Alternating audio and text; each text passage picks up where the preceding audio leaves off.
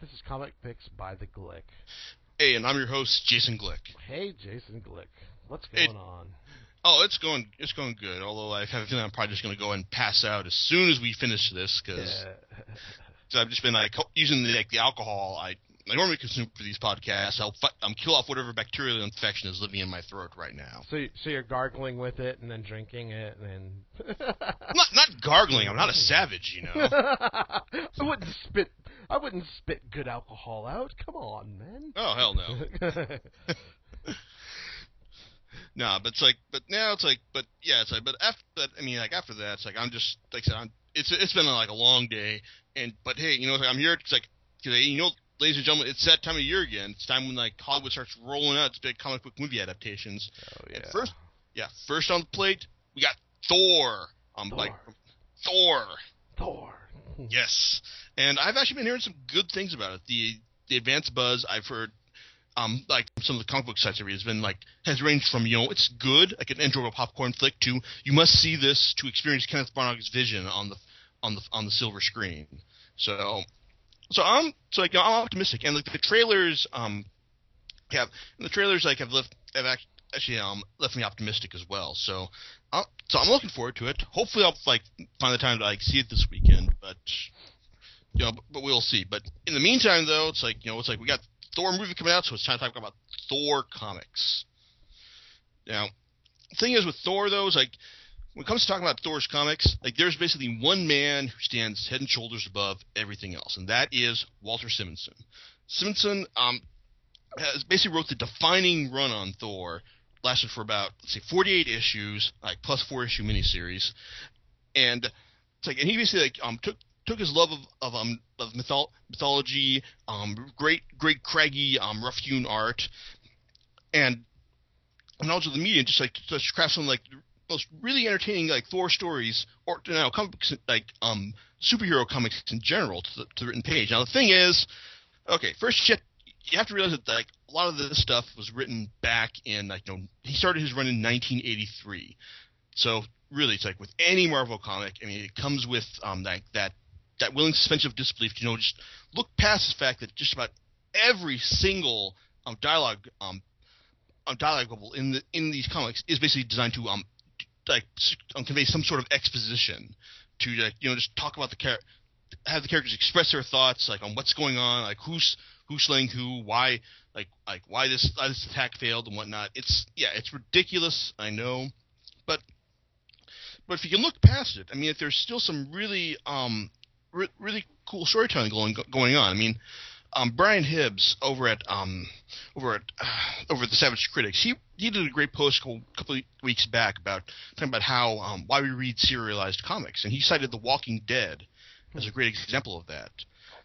Basically, citing to how um, how Kirkman does a great job of like you know make um, leaving each like like investing us with a lot of content in each each issue and just making each uh, series like end with like a particular cliffhanger or some sort of point of interest. Basically, like letting us leave leave each month like with a particular like um with a plot point just to like to agonize over what's going to happen next. You know, just like to let, leave us with a certain knowledge of like you know what like what horrible this horrible thing that happened to our characters in this issue. Did it really happen or is there some sort of mitigating circumstance or was just a trick by the author? You know it's like that that kind of thing. And that's and that's the kind of thing that these issues of thor nail really well. Now those of you who are familiar with the series have pro- or have familiar with um have heard about Walt Simonson's run on the series like I did, you're probably familiar with the the um, very first issue of the in this collection. Basically introduces um Beta Ray Bill, an alien who is um traveling who's traveling to Earth, um, or traveling through the cosmos, and um after Nick Fury um finds him, like um like picked up his signature, he asks Thor to go in and check check him out. Now, now it's like um Bill Bill and Thor th- um, throw down for a while, but um, due to the um, curse that Thor is under, like, to, to uh, turn into uh, revert to uh, um, his alter ego Don- Donald Blake after he, it's like, like after um, he's removed from a certain wat, like after he's um, it's gone a certain distance past, past Earth, he um, he turns back into his human alter ego. Bill clubs him, and then he's wondering like, oh, where'd this the Thor guy go? Like, what am I gonna do? I'm crash crash landed on Earth, and um, and I and I've got all these like I'm shield agents breathing on my neck. So he picks up um, Blake's walking stick, which is the uh, normal form of Thor's hammer, hits it, and um, suddenly becomes like basically, for lack of a better word, Beta Ray Thor. He hmm. he's got he's got his power, and then and suddenly he's after I um like um hand shield their ass, um he's called like um Odin um shows up and calls um Thor to to um, Asgard an important business. So he gra- grabs um grabs um Beta Ray Bill and like now you got Don, like um Thor and Donald Donald Blake's body just um wondering like no what's happened like I how am I like gonna be stuck in this in this form forever? Like and he's crying to the to the um skies, Father. It's like at the end of the issue. It's a great cliffhanger. It's a great introduction to his run, and that kind of like he and Simonson does a great job of like getting that kind of cl- cliffhanger. Like, you know, I've got to see what happens next. A mentality um through a lot like through a lot of this run. Um, now the thing is though, is like I will have to say that you know after all I've heard about this that particular issue, to see the um to see the um like the cliffhanger mostly re- resolved in the uh, second issue was kind of a was slightly kind of disappointing. I figured you know we deal with um like Thor like Beta like Beta Ray Bill having Thor's powers for like for a couple issues and, and all, but no, it's like he winds up getting his powers back, and then they um and they wind up sorting things out over the next couple issues. But still, it's like and it's this is also part of a much larger story that involves um Surtur, the fire god, um, of Norse mythology, um, like making his remaking his his sword his sword Twilight, and um, coming up to um, like begin Ragnarok, and the uh, story that's told over the uh, let's think over like the first let's see what do we got here? Like the first first like 17 issues is the, easily the strongest part of the book.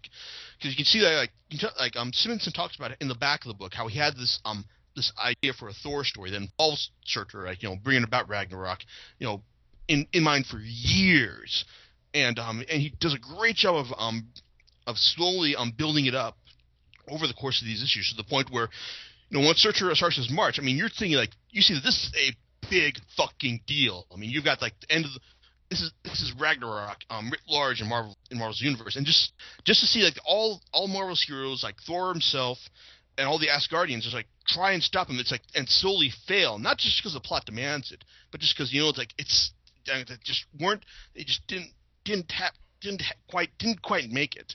It's great, thrilling stuff. And even in the end, when you find out that you know, well, of course, Ragnarok is averted because you know if they did, then you know there'd be no more uh, Thor stories or Marvel Universe. I mean, it's like it's it's still um, immensely satisfying. Now, the thing is, though, is like after you've got that one, you know, like singular like great epic right there in these these um these 17 issues. Then you've got like um Simonson does a good job of like um um playing up the other digging into the characters of the other subsequent con- conflicts, such as you know deal, dealing with um Balder the Brave's um return like return from the underworld and how he's just basically like a nervous wreck, a shadow of his former self, and eventually how he eventually recovers his courage. Um, Thor's eventual, eventual descent into hell, the Norse underworld, to um, to rescue some human some human um, like souls that were um, tra- that were uh, trapped there due to um, due to Loki and uh, Malekith, the Dark Elf, scheming. Uh, it's like, and also of course like the um like when you get when Thor was turned into a frog by by his brother Loki scheming and become and winds up becoming like um Thor, the Frog of Thunder. It's it's it's a it's a lot of fun and it's like it's I said I'm just you just I can't just keep reading just just see what happens next. I mean just get that it has these stories have a great moment momentum to it. I mean, you just want to see what's what's going to happen next, how Simonson's going to top himself, and for, and for the most part, it works really well. Problem is that um, Simonson only illustrated like the first two thirds of this run, and the and the rest, and you know, and the rest were illustrated by Sal Buscema. Now, while Buscema is no is by no means a shabby artist, he does a great job picking up um, from Sir Simonson's um, like techniques. Uh, he uh, it seems like his his, um his joining the title um corresponds with like a uh, like a, a loss in momentum. Like eventually, like we like we get more, see more superhero team ups. We see um like like Thor teaming up with an Ersatz Judge Dredd, taking part in the Mutant Massacre, stuff like that, and also like facing off against traditional supervillains. You get the feeling that you know it's like like Simonson was just kind of like solely like uh, like groping for like a, uh, a particular direction for this for this show before like realizing that hey, okay, you know what? Before finally regaining his footing, and um, like um, finishing off with a great run of issues as a Thor weakened by by Hela's um, the Lord of Hell's curse, um, like um, throws down with um, Jormungand, the uh, like the world, world serpent, and winds up fusing with the destroyer armor, like his his father his father's most most potent weapon. I mean, it's it's a great it's a great finish to the run, and like it makes and it makes up for the like the flagging storyline. So now the thing is, so overall it's a great run of issues, assuming yeah, you know you can just look past the whole like um mar like um, um exposition heavy Marvel style this time. The other thing you might want to um, take in mind is that is that these uh, um, the um, volume I got that collects um, Simonson's run is not only a fucking brick, it is also um really goddamn expensive. Um, it's let's see, I mean for the 48 issues collected here, the cover price is um is like 125 bucks. Now, certainly, I I didn't pay um like full price for this because, you know, like that's because you know like that's just like way outside of my price range for just about any any novel, any graphic novel, period. But Amazon, however, is selling it for about, as I look right now, seventy three dollars and and three cents. So that's like that's like more than fifty dollars off the cover price, and it certainly makes the uh, whole whole endeavor easier to take. So really, make this is the Simonson's run is the definitive um, run on Thor, and if you can look, like I said, if you look past like if you if you can sum up the price and like the um eighty at the eighty style of the series, you know, it's like you've got um it's like then then I'd, I'd hardly recommend it. I mean, it's I wouldn't be surprised if. Now the thing is though is that the uh, Thor movie though seems to be drawing drawing more heavily from from J. Michael Straczynski and um, even Warren Ellis's run on the series. Now, uh, now John, you know you know Straczynski, right? Mm-hmm. Yeah, he's yeah, like he's a creator creator of Babylon Five, and he even had a run on a recent run on Thor, which I've talked about um, on I talked about on the on our website um, for a while. Now, thing is, um, now, now while people like now his run was generally well received, and people were saying is, oh, it's the best thing since Simonson's run. Well, the problem is like, yeah, the, while he's certainly a talented writer, and these the first two volumes are great, um, the third volume is just kind of like a such a uh, oh yeah, so you're taking Thor into like um, Marvel crossover madness with Siege.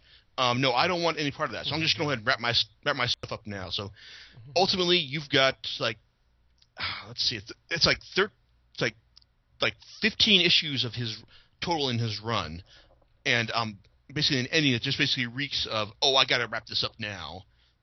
Um, like in um to, to conclude it. I mean, it's to be honest, really, it's like yeah, you may it may have had the potential to eventually like you know be on par or even better than Simonson's run, but the end result is something that's just kind of like, eh. I mean, it's like it's yeah, it's like it's couple several like a, over a dozen issues of Straczynski Straczynski goodness, followed by a complete flameout, and then um, Kieron Gillen coming in to pick up the pieces with um, Latverian Prometheus and his subsequent Siege tie-ins.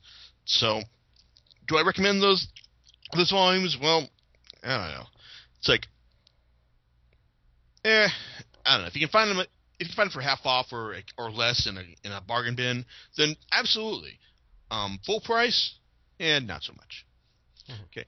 Anyway, now the thing is, I was like, well, Thor's been written by a lot of um different um characters. Um, writers over the years, like I haven't really bought a whole lot, mainly because like a lot of the writers that I pay attention to just you know haven't really gravitated towards the character. A couple exceptions, however, are as I mentioned, Warren Ellis and um Garth Ennis. Now Ellis wrote a story way back in the in the mid '90s called World Engine, and we're talking like this is back in okay, first printing list.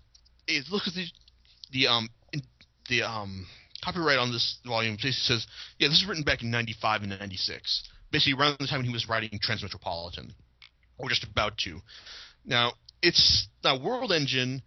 Um, generally, I, I'm pretty sure it's out of print right now. In fact, I don't even think Amazon is offering it on for sale.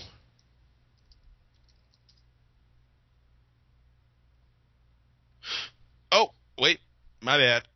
Okay, apparently, like Amazon just says that a uh, hardcover collection of of the series has been like was reissued back on March 30th, and you can buy it right now for uh, for about um, 13 dollars and fifty nine cents. Um, it's considerably more than the paperback edition, which, which I have, which runs for about ten bucks, and you can also buy on on Amazon, um, new and used, not directly from the uh, from, from, the site itself. Now, World Engine basically um, has has Ellis, you know, take taking his um approach to reinventing a character using his his um grim and sarcastic worldview. Basically, this opens with Thor Thor dying and being rejected by his dad, and you know about to uh, about to um off himself before being attacked by by a bunch by a bunch of zombies, by a bunch of um by a bunch of um um ancient evil Viking zombies, and this leads into um him teaming up with his with his um ancient enemy, enemy the Enchantress, and um and eventually finding out that the world tree of, of Norse myth has basically um has basically been tampered with to con- in order to convince in order to um convince itself that um Thor is that um Thor is dying and so he's dying in real life. It's it's an interesting concept, though. Um, what's more more of interest is is the uh, let's see, let's see is the uh, is a is a policeman that Ellis um like introduced in the series, um, Mr. Curzon, a Brit British guy who basically um reeks of like you know the standard Ellis Ellisisms, being um you know like a magnificent bastard and all, just just being a dick just about everyone and just you know just, and just like that kind that kind of stuff. I mean it's it's through him that we learn that um, Ellis posits some interesting like ideas about like how to re, um, re see reinvent Thor for the '90s at least. Basically, like talking about how they're they're not actually like actual Asgardians, but actual, but you know, just character, but just you know, aliens who are just like so far advanced that they've that, that say that they appear to be um like you know magical in nature. I mean, it's it's an interesting concept, and if what I've heard about the Thor movie is right, this um the movie actually seems to borrow a bit from this this idea, as I heard I've heard that the uh, that all the Asgardians like do like actually inhabit a world far far from our own. So it's so it's interesting, but still it's like um, World Engine is kind of, it's a nice story, and I'm and I'm sure like would have been would great. You know, had I read this in the '90s, would sure would blow my mind. Thought, hey, you know, I got to read more of this, uh, like this Warren Ellis guy. But as it is now, it's it's an interesting curio. I mean, you can see. I mean, I mean, you can. It's fun seeing Ellis like um apply his craft back in the day, but it's more it's more of a completist thing if you want to pick it up. Now, the other th- now the other thing I'm talking about, um, Thor Vikings by Garth Ennis and Glenn Fabry. Well, okay. Now, see the thing is, whenever uh, whenever you read like a um, Marvel superhero Marvel comic by um by Garth Ennis, it doesn't involve um the Punisher. It's always um it's always a game to uh like you know just to think about yourself. Okay, so how much respect is he going to show the character this time? Because you know Ennis, you know, sometimes when when he's when he's not writing about a character he's fully invested in, like say, uh, uh let's see, like say um the mid like like the Midnighter, or well, uh, who else has he done for? Or Spider Man. Um, he's he's still a competent writer, but he you can tell he's on autopilot. He's just like um mm-hmm. doing it doing his uh, like usual shtick and just you know it's like collecting the paycheck right there. Thor Vikings is an interesting a middle ground between this. It's basically the idea is that it's that you've got a bunch of really nasty um, Vikings um, who were cursed um, in the in the year one, see in the year one thousand and whatnot, and basically let's see what's it one thousand three or 1000, 1005, whatever. Mm-hmm. Um, and they're. They're, they're cursed, and they're cursed to wander the, the uh, wander the seas for a thousand years. And when they show up in New York, they're like like massively power powerful, un, indestructible undead zombie Vikings, and they just lay waste to the town.